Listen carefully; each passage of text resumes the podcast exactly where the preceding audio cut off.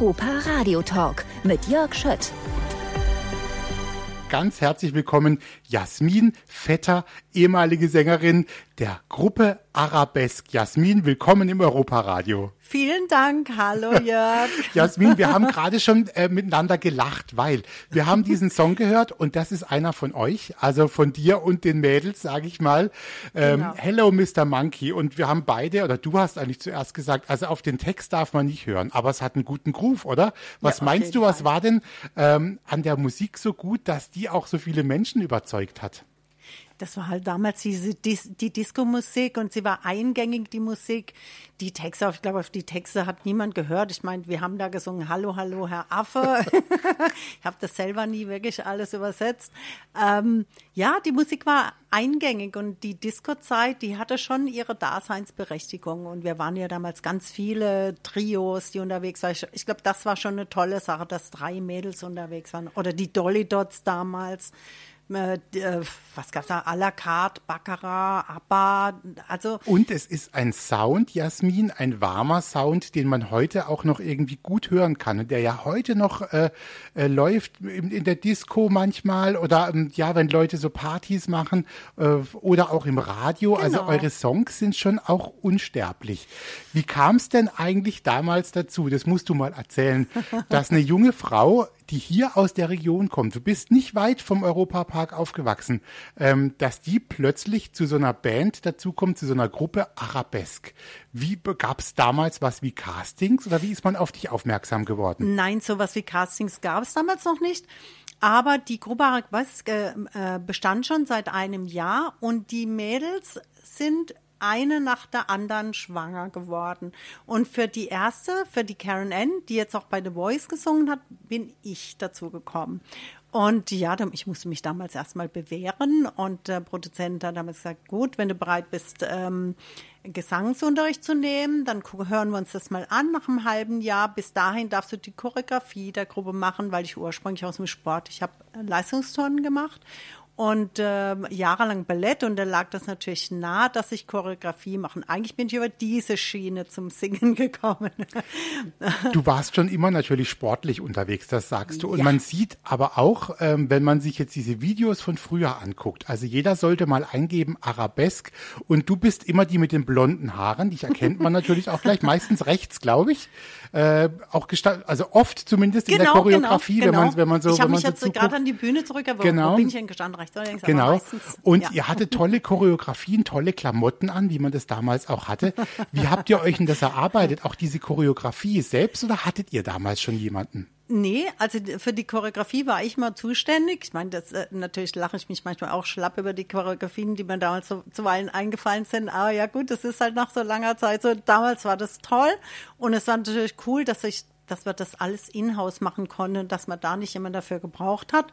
Kostüme, ja, das waren halt die bunten äh, siebziger, diese kurzen Röckchen und die äh, flatterigen Oberteile, die Schlaghosen. Und oder irgendwas, auch hat, irgendwas musste glitzern. Wir haben mal ähm, Mike Leckebusch Musikladen gemacht und kamen an mit, wir fanden es ganz toll, langen Paillettenkleidern, geschlitzt bis nach oben hin und Hammer, was, ich weiß gar nicht mehr, welchen Titel wir gesungen haben. Auf jeden Fall guckte uns Mike Leckebusch an und sagte, Mädels, damit kommt ihr nicht in meine Sendung. Das könnt ihr vergessen. Ihr geht jetzt mal schön in die Stadt und kauft euch Kostüme, wie es zu eurem Alter passt. Und wir waren so enttäuscht. Wir wollen doch aussehen wie die Three Degrees. Aber das fand er gar nicht toll. Am Ende hatten wir dann wieder so flatterige, weiße Kostüme an. Sie waren auch schön. Bevor wir gleich nochmal einen Song hören, und zwar auch von dir aus dem Jahre zweitausendeinundzwanzig, das finde ich nämlich ja. toll. Es gibt äh, Musik weiterhin von dir. Bist du eine, kannst du guten Gewissens sagen, Jasmin, ich erinnere mich wirklich gerne an diese Arabesque-Zeit zurück, und ähm, das war schon positiv. Also die ganze Zeit war positiv. Es war klasse, es war Adrenalin pur, wenn man in Japan, ich sage jetzt extra Japan, weil da waren wir sehr erfolgreich, und die Leute haben dir zugejubelt. Das war natürlich als junge Frau, das war toll, das war klasse. Riesenerfolge da drüben gefeiert, viele Millionen Schallplatten verkauft, dann wieder zurück nach Deutschland und hier mit dem moderaten Erfolg gelebt. Und das war auch gut so. Wir wurden dann immer schön geerdet. Back to the roots, nach Liesele. Nach Hause, genau. Ich nach bin Hause. gespannt, was du, gleich, was du gleich erzählst, auch zu der Situation in Japan und so. Mhm. Denn da war das ja auch irgendwie irre. Verraten wir noch nicht. Wir hören Nein. jetzt einen neuen Song von dir. Finde ich toll, dass du das weitermachst mit so einer Freude. Jasmin Vetter, in dem Fall mit deinem Namen, Friday Night, der Ivan Spell Remix. Den hören wir jetzt. Und jetzt hast du mir gerade die Geschichte auch nochmal zu dem Song erzählt. Das finde ich nämlich ganz interessant. Dieses Friday Night ist ein Song, den die Urbesetzung von Arabesque gesungen hat. Und du fandst den aber immer gut, oder? Ich fand den immer super toll. Und wir haben den ja auch jahrelang auf der Bühne und wir hatten den immer im Programm, weil er einfach so, ach, er war so richtig siebziger, siebziger, achtziger Disco-Groove. Jasmin Vetter ist zu Gast, äh, Sängerin, Mitglied äh, der Band Arabesque gewesen, der Gruppe. Ich sag immer Band, man sagt das so locker. Ihr habt euch wahrscheinlich Gruppe genannt oder Gruppe, genau. Hat man damals schon Girlband gesagt? Nee, wahrscheinlich nicht, oder? Das kam erst später. Das kam erst später, ja. Also wir sagen, waren die Popgruppe Arabesque. Du hast äh, früher, was man auch sieht, wunderbar in diesen in diesen Videos von früher, auch die Fernsehauftritte, die ihr hattet, du hast die ganzen Frisurenmoden auch ein bisschen mitgemacht, ne? Also äh, oh du hattest Gott, immer tolle Pudel, Haare. Was hattest du? Pudellook. Eine Fokuhila. Wir fanden das toll damals. Jetzt wirklich war man überzeugt, dass diese Perücke auf dem Kopf, es war echt Haar, dass diese Perücke gut aussah. Aber es war halt immer gestylt mit einer Tonne Haarspray, damit sich bloß nichts bewegt. Das war wichtig. Plötzlich war es ja bei euch so, ich meine, dieser Erfolg hat sich dann ja aufgebaut. Ihr habt äh, miteinander gesungen, ihr wart drei junge Frauen. Und plötzlich müsst ihr ja irgendwann mal gespürt haben, auch mit dem, mit dem Produzenten, irgendwas tut sich gerade und äh, wir werden von Millionen Menschen gehört. Wann war dir das, Jasmin, zum ersten Mal klar? Erinnerst du dich an so einen Moment, wo dir klar war, irgendwas passiert gerade mit unserer Musik und wir werden plötzlich bekannt? Also die Musik wurde vorgestellt damals von unserem Produzenten auf dem Midem in Cannes. Und dann von da aus ging alles ganz schnell. Ein Japaner ist darauf aufmerksam geworden und hat dieses Hello Mister Monkey damals mit nach Japan genommen. Und innerhalb kürzester Zeit, innerhalb von ein paar Wochen waren wir auf Platz eins. Und da haben wir uns ganz, ganz viele Wochen gehalten. Keiner wusste wieso, bis mal irgendeiner gesagt hat, okay, da muss die japanische Tonleiter irgendwie verbaut sein. Bis heute weiß es nicht wirklich, wie mit dem Pyramidenbau weiß man bis heute auch noch nicht so genau. Und so war das damals. Wir kamen dann rüber nach Japan und, und da hat man wirklich gemerkt, oh mein Gott, wir sind da Superstars und wir wussten das gar nicht. Wir stiegen das im, ganz entspannt aus dem Flieger aus und jeder kannte uns, sogar die Oma auf der Straße, weil die halt bombardiert wurden mit Bildern und mit dieser Musik. Und von da an ging es los, wir hatten alle Fernsehsendungen in Japan und wir konnten uns nicht aus dem Hotelzimmer wagen, weil die Kids schon vorne dran lagen und wollten Autogramme. Das war schon sehr neu für uns. Wir haben uns mal zum Friseur verirrt oder wollten zum Friseur gehen, haben uns aus dem Hotel geschlichen und dann ist uns eine Schulklasse hinterhergerannt und das wurden immer mehr Leute und wir wurden verfolgt. Wir haben es gerade noch ins Taxi geschafft. Wir hatten dann wirklich ein bisschen Angst. Sind dann nicht mehr aus dem Hotel gegangen ohne unsere, damals haben wir Bodyguards.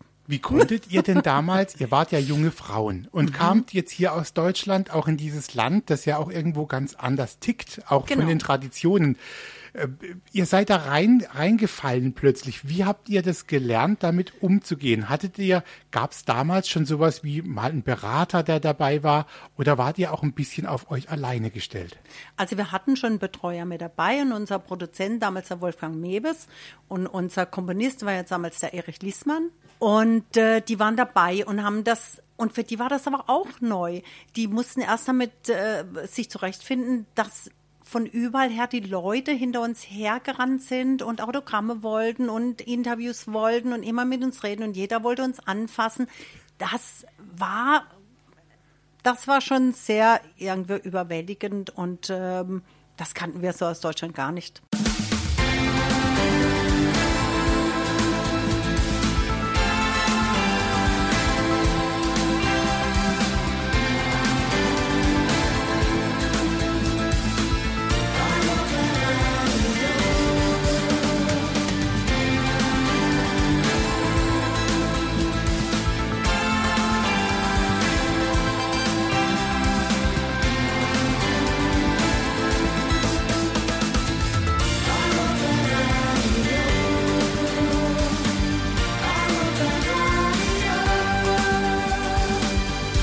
Hier ist das Europaradio. Ihr habt so viele Auftritte gehabt. Äh, Jasmin, du hast gerade so ein bisschen erzählt von Japan. Mhm. Äh, bisschen vielleicht auch so dieser, äh, dieser Kulturschock. Wir, wir lachen jetzt drüber und sagen, das war auch eine coole Zeit. Aber sag doch mal, es muss doch auch richtig Arbeit gewesen sein für euch. Das äh, war doch bestimmt auch Arbeit, oder? Zumindest. Auf jeden Fall. Ja, das Erfolg ist fast immer mit harter Arbeit verbunden. Und wenn wir nach Japan gekommen sind, war es dann halt auch immer so, dass wir einen vollen Terminplan hatten. Also wir hatten im Schnitt manchmal so fünf, sechs Stunden zum Schlafen. Und ansonsten waren wir unterwegs, entweder Konzerte, Radiosendungen, Interviews, ähm, Fernsehsendungen, sehr viele. Und in diesen vier Wochen, wo wir drüben waren, dann immer meistens war es so, ein, so eine Zeit von vier Wochen, das musste ausgekostet werden, weil Japan war ja nicht gerade ums Eck. Und es war ja immer mit vielen Kosten verbunden. Deshalb hat man schon geschaut, dass die Mädels unterwegs waren in der Zeit. Wie habt ihr denn damals dieses japanische Publikum auch wahrgenommen? Würdest du sagen, das war vom Gefühl nochmal anders als ein europäisches Publikum, oder waren die genauso verrückt, verrückter, oder wie waren die Japaner? Also die Japaner waren immer am Anfang viel gesitteter und zurückhaltender, aber wenn dann die Show lief, dann sind die auch voll ausgerastet. Da kamen die mit Riesenhänden vorne in den ersten Reihen, haben uns zugewunken und haben äh, mit allen möglichen Konfettikanonen geschmissen. Also die sind dann, die können auch ganz schön abgehen. Ihr habt mit Arabesque ja viele Auftritte gemacht, viele Fernsehauftritte auch. Ihr habt auch äh, live, seid ihr dann aufgetreten. Hast du denn selbst mal Menschen getroffen, von denen du sagst, oh, da war ich fast selbst ein bisschen Fan oder vielleicht sogar ein bisschen aufgeregt, den an dem Tag da mal zu treffen? Gab's sowas bei euch? Ah, also ich ich habe mal Elton John getroffen ähm, im kleinen privaten Kreis. Wahnsinn. Das war natürlich schon sehr ähm, sehr beeindruckend. Und ähm, von den Beatles damals noch den äh, George Harrison, das war auch cool. Der hat mir dann seine, seine äh, ähm, Part- äh, die Schlagstöcke, die Schlagstöcke ja. geschenkt und unterschrieben von Elton John und ihm. Das war in so einem kleineren Kreis und das war schon sehr toll. Das, das war schön zu sehen, dass diese Menschen im kleineren Kreis auch richtig nett und richtig gut drauf sind. Das hat mir sehr imponiert. Wie habt ihr denn damals eigentlich eure Songs auch produziert und aufgenommen? Wie war denn das im Studio? Wie müssen wir uns das heute vorstellen? Also früher kamen ja noch die ganzen äh, Musiker, sind ja noch ins Studio äh, getrabt und haben noch live alles eingespielt. Und dann haben wir natürlich immer gewartet und da auch mal zugehört, wie die ähm, gearbeitet haben. Und ähm, das war auch sehr kostenaufwendig damals für das Produzententeam, weil man hat dann die Streicher kamen. Damals wird viel mit Streichern gearbeitet. Das war auch traumhaft. Das hört man immer in diesen äh, Sounds noch, dass da viel Live-Streicher drin waren. Die Trompeter, das allein bis das Schlagzeug, der Rhythmus drauf war. Also da wurde noch richtig Handarbeit, gab's da noch. Und wenn das dann alles fertig war, dann kamen da halt die drei Diven und haben da gesungen. Du sagst es jetzt gerade mit dem Augenzwinkern, auch die Natürlich. drei Diven. Hast du, hast du damals, du kannst es ja jetzt auch lockerer sehen, vierzig Jahre Klar. später. Habt ihr, hast du damals das Gefühl, wenn du dich heute siehst, wie du damals warst? Wart ihr ein bisschen Diva manchmal auch? Wart ihr auch so die Stars und habt es auch genossen, euch verwöhnen zu lassen? Oder wart ihr eine disziplinierte Gruppe? Also das waren wir auf jeden Fall. Wir waren sehr diszipliniert. Das hat damals auch unser Produzent so von uns erwartet. Und er war sehr streng. Wenn also, ich hatte immer mal so ein bisschen Gewichtsprobleme. Da hat er mich auf Diät gesetzt. Also das geht nicht. Die Michaela ist so schlank auf der anderen Seite. Die Sandra ist genau richtig. Und du, dieses Kilo wirst du mir runterbringen. Also das war schon eine strenge Ansage. Aber wir fanden uns auch schon toll. Das blieb natürlich nicht aus. Du hast diesen Erfolg und die Leute jubeln dir zu. Ich glaube, das geht dann keinem spurlos vorbei. Und ihr wart ja noch so jung auch. Und wir waren so jung ja. und das war so toll. Was, das war einfach eine tolle Zeit. Ich, ich glaube nicht, dass es uns in den Kopf gestiegen ist. Aber wir fanden uns zuweilen schon toll.